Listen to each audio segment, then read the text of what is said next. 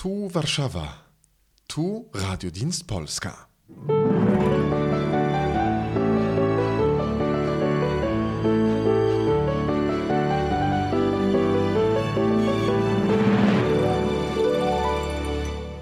Guten Tag, meine Damen und Herren, und herzlich willkommen zu unserer Sondersendung nach der zweiten Runde der polnischen Präsidentschaftswahlen.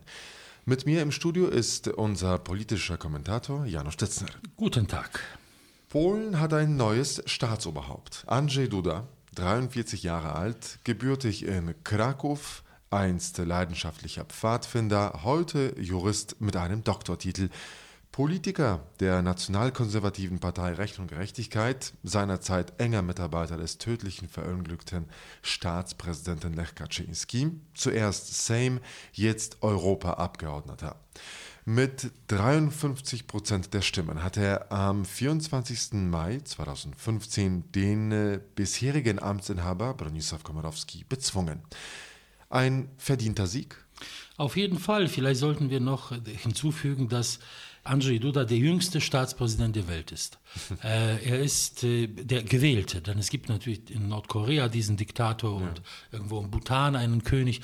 Ob das ein verdienter Sieg war, ich denke auf jeden Fall. Und ein gerechter Sieg, will ich dazu sagen, dann ganz und gar gemäß der deutschen Volksweisheit, wie die Arbeit so der Lohn, ist das für Andrzej Duda ausgegangen.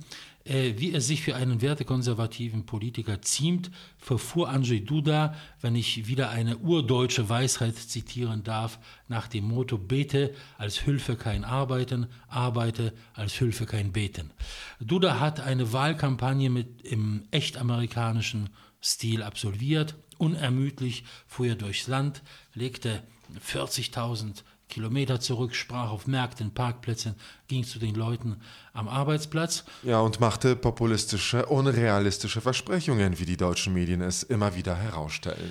Er machte Versprechungen, sich der Probleme anzunehmen. Und das ist eine wichtige Feststellung und das ist ein großer Unterschied.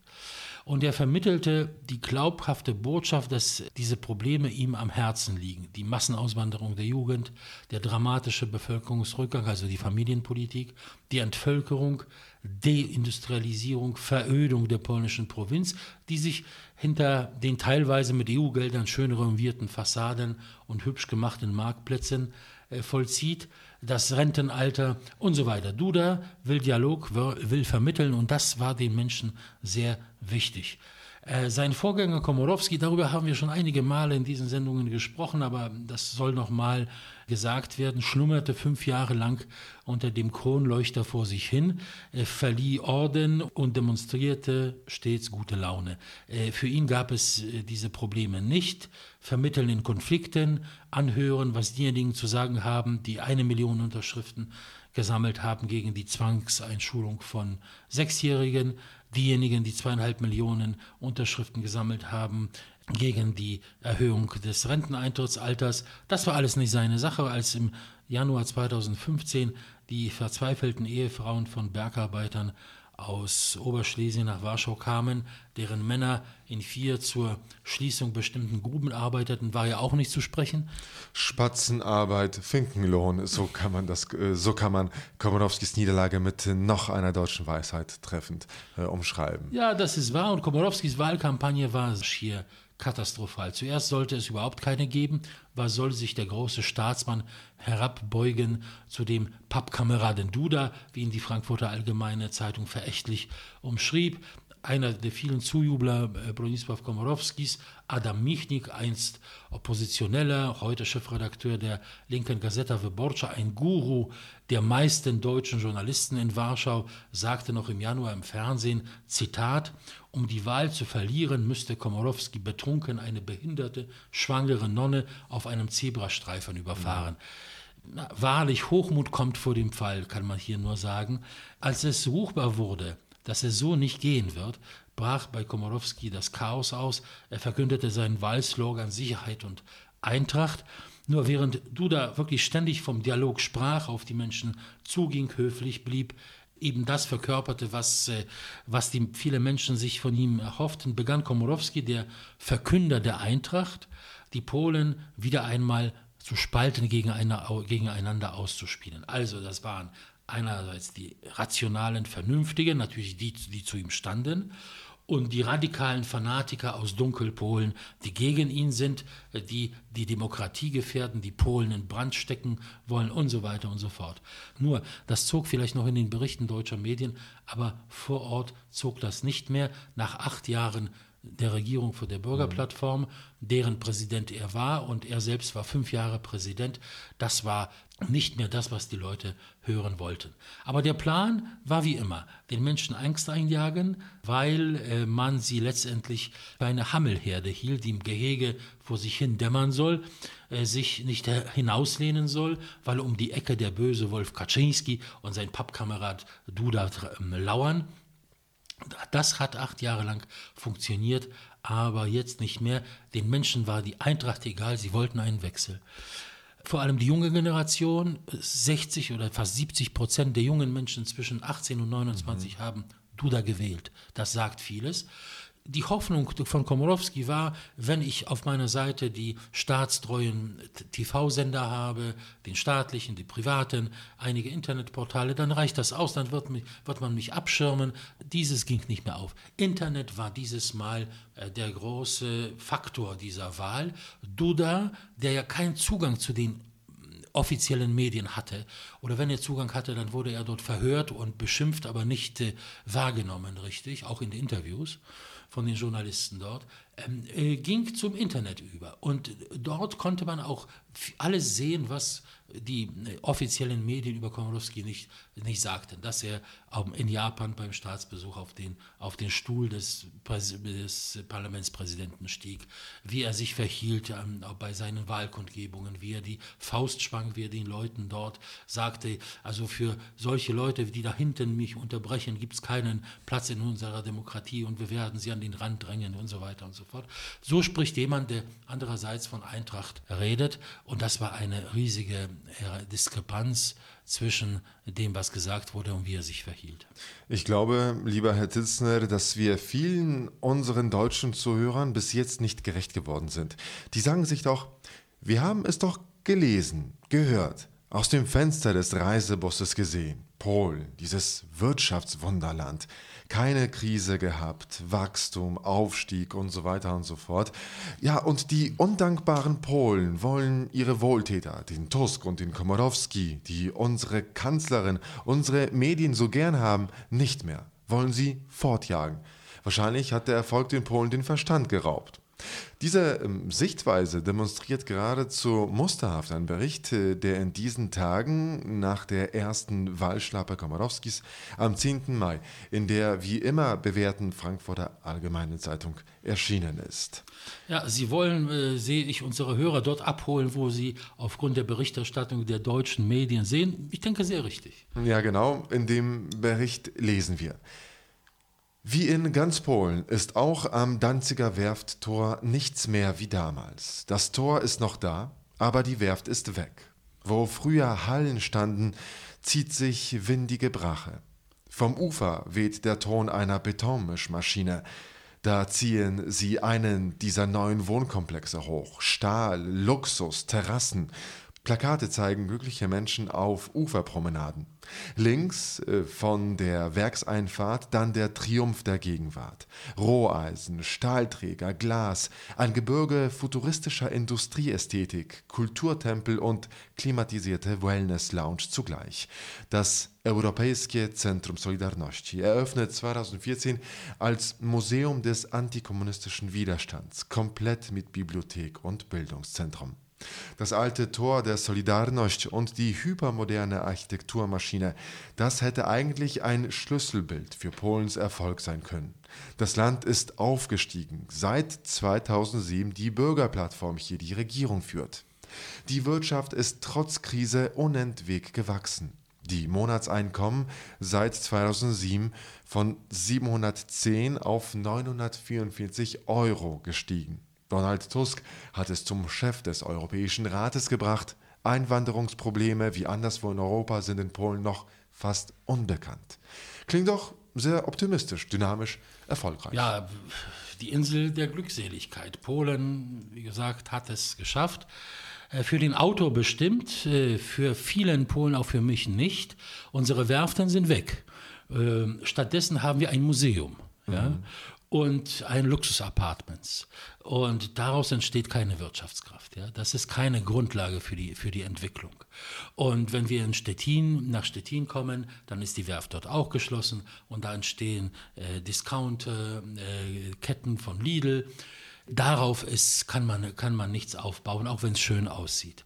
Der Durchschnittslohn, der hier so gelobt wird, netto wohlgemerkt, ist in 8 Jahren um wirklich 233 € gestiegen. Brutto sind das aber knapp 700 €, nicht 900 mehr. Der Autor schreibt leider nicht, dass die von ihm so gerühmte Bürgerplattform zugleich sehr viele Steuern, einschließlich der Mehrwertsteuer, die bei uns schon 23% beträgt und nicht wie in Deutschland 19%, und Abgaben deutlich erhöht hat, dass die Staatsverschuldung seit 2007 von dieser Regierung mehr als verdoppelt wurde, dass der Minimallohn brutto bei uns in Polen bei 300 € liegt. Und davon müssen Hunderttausende, wenn nicht einige Millionen Menschen leben, denn das ist der Grundlohn, der oft gezahlt wird, vor allem in der Provinz, bei einem Benzinpreis zum Beispiel, der so hoch ist wie in Deutschland. Dass der Mann, der ihnen das Blaue vom Himmel versprochen hat, Donald Tusk, mit dem richtigen Riecher ausgestattet vor dem bevorstehenden politischen Desaster, das mit der Abwahl Komorowskis für seine Partei, die Bürgerplattform, erst begonnen hat. Im September haben wir Parlamentswahlen, bei denen die Tusk-Kopacz-Partei, Bürgerplattform, höchstwahrscheinlich abgewählt wird. Ja, und dass Tusk sich rechtzeitig für 25.000 € im Monat nach Brüssel abgesetzt hat, macht die Menschen nicht stolz, sondern wütend. Ja, Polen als Niedriglohnland hat kein Einwanderungsproblem, weil es hier kaum etwas zu holen gibt. Aber es hat ein riesiges Auswanderungsproblem. 2,5 Millionen Menschen haben das Land verlassen, weil sie sagen, ich finde hier keine Lebensgrundlage, dieser Staat funktioniert schlecht, ich möchte, dass meine Kinder in einer normalen Umgebung aufwachsen. Und das ist dauerhaft eine Katastrophe. Davon natürlich ist da kein Wort in diesem Erfolgsbericht, wie so oft in den Berichten unserer deutschen Kollegen. Dann möchte ich noch ein Fragment aus dem Bericht der FAZ zitieren. Im Regierungsviertel von Warschau, Polens glitzernder Hauptstadt, sitzt Jerzy Borowczak im Café Buffo gleich neben dem Sheraton. Wie Donald Tusk, wie Lech Wałęsa gehört auch er zu den Danzigern, die später nach von Warschau aus das ganze Land geprägt haben. 1980 war er, damals gerade 22 Jahre alt, der allererste, der im Morgengrauen des 14. August zum Streik in der Danziger Leninwerft aufrief. Heute ist der Mann, der damals mit einer Handvoll Freunden den folgenreichsten Arbeitskampf der Geschichte begann, längst kein kleiner Arbeiter mehr. Borowczak ist Abgeordneter der Bürgerplattform in Warschau. Mit Donald Tusk ist er befreundet und wenn ein Minister anruft, ist man per Du. Andererseits ist er auch der Alte geblieben. Wenn er schimpft, dämpft er die Kraftausdrücke zwar jetzt ein wenig, aber die alte Energie des Mannes von der Werft ist noch da. Komorowskis Einbruch in der ersten Wahlrunde? Das liegt nur daran, dass die Opposition das Blaue vom Himmel verspreche. Frühe Rente, wenig Steuern, einen Zahnarzt in jeder Schule. Birnen am Weidenbaum, wie man in Polen sagt. Und die Leute glauben das eben. Borowczak haut auf den Tisch, während nebenan elegant, erfolgreich, diskret die Parlamentsmitarbeiter des Regierungsviertels ihren Cappuccino nehmen. Und dabei können wir doch stolz sein. Gibt es hier nicht mittlerweile mehr Autos pro Kopf als im europäischen Durchschnitt?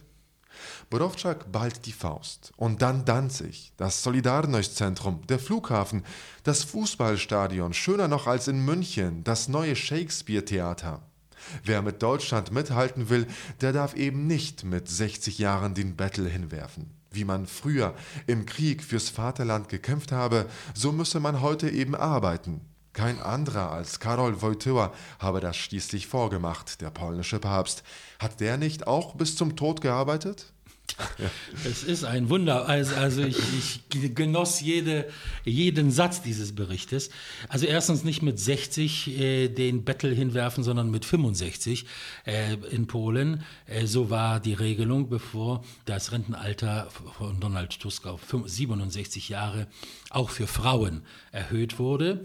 Und natürlich braucht Borowczak heute nicht in der Werft mit 66, mit 67 Jahren auf einem hohen Gerüst Niete hämmern und bei Hitze, bei Frost in den gigantischen Schiffskörperinneren bei einem ohrenbetäubenden Krach. Er hat natürlich gut reden. In der Person dieses Borowczak sehen wir hier einen typischen Vertreter der einstigen Solidarność-Aktivisten, einfache Leute, die längst in Macht und Wohlstand angekommen sind, wie auch Lech Wałęsa, wie der Senatspräsident Bogdan Borusewicz und der bescheidene Student der Geschichte Bronisław Komorowski und viele andere.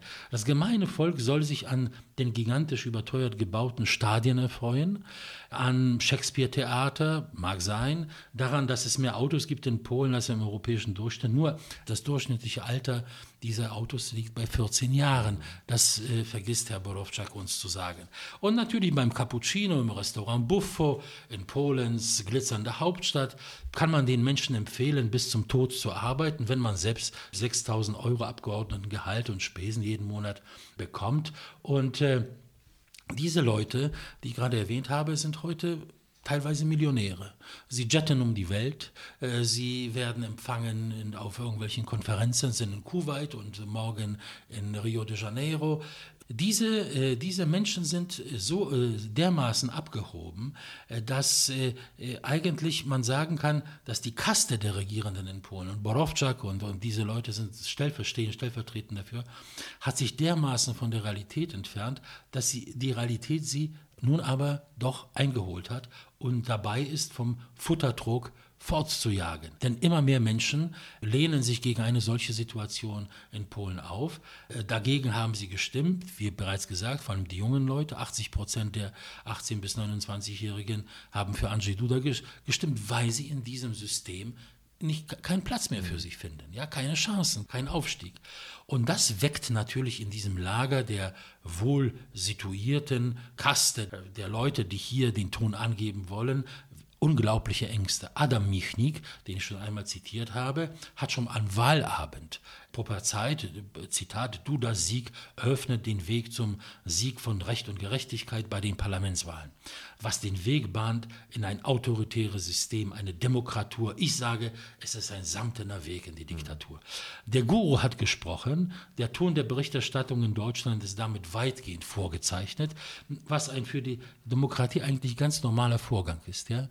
Das ist ein Triumph der Demokratie. Die Opposition übernimmt die Macht nach 8 Jahren oder ein Präsident wird ausgewechselt in Folge von demokratischen Wahlen. Das ist in den Augen mancher deutschen Medien und natürlich dieser Leute, die ich hier geschildert habe, eine Wende zur Diktatur. Wenn sie regieren, ist das die Demokratie. Wenn sie Wahlen verlieren, dann beginnt die Diktatur. Und noch eins, diese ganze Modernisierung, die uns hier so schön geschildert wurde in der bewährten, in diesem Fall sehr bewährten Frankfurter Allgemeinen Zeitung, ist natürlich eine Glasperlenmodernisierung.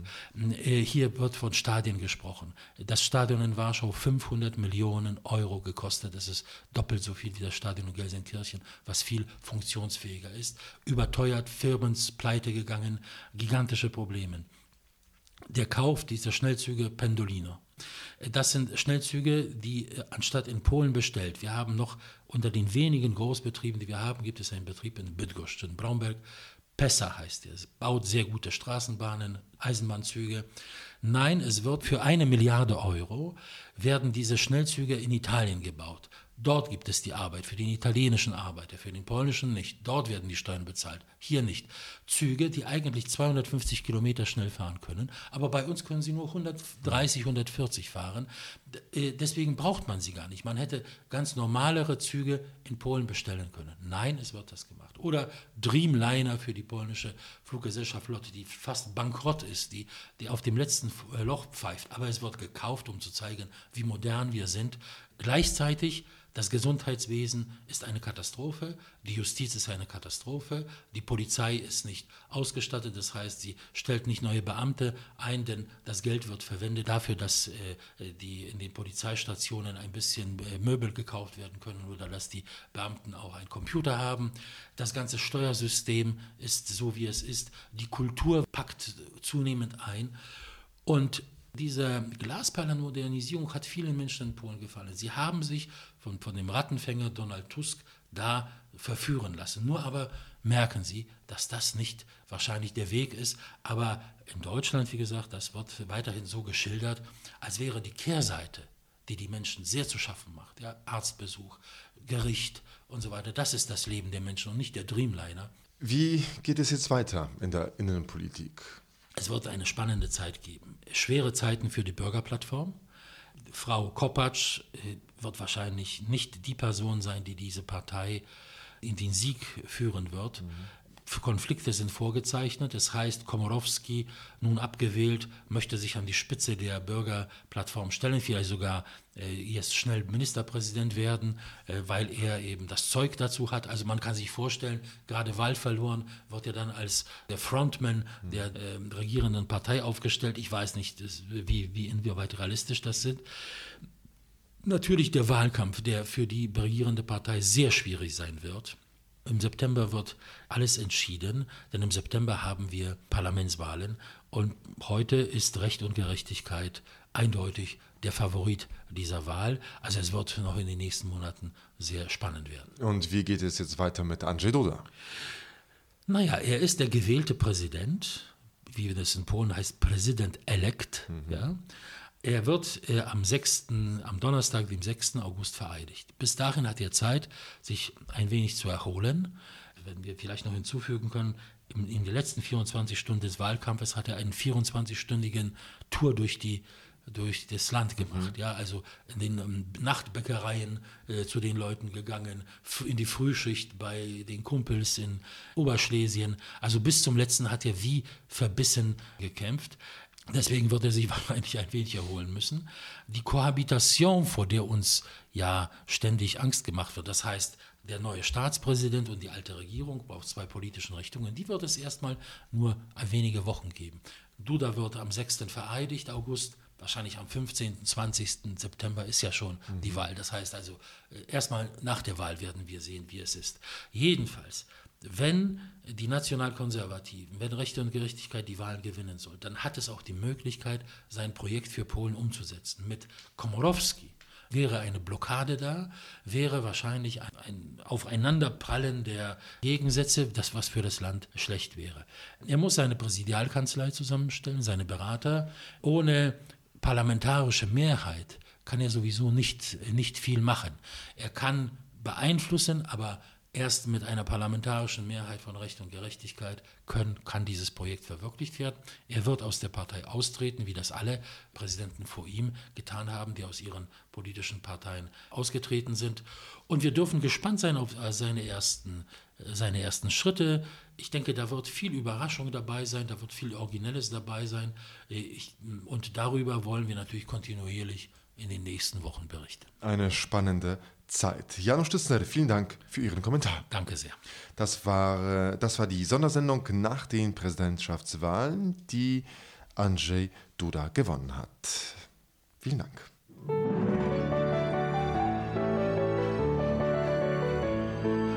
Radiodienst Polska. Aus Polen über Polen.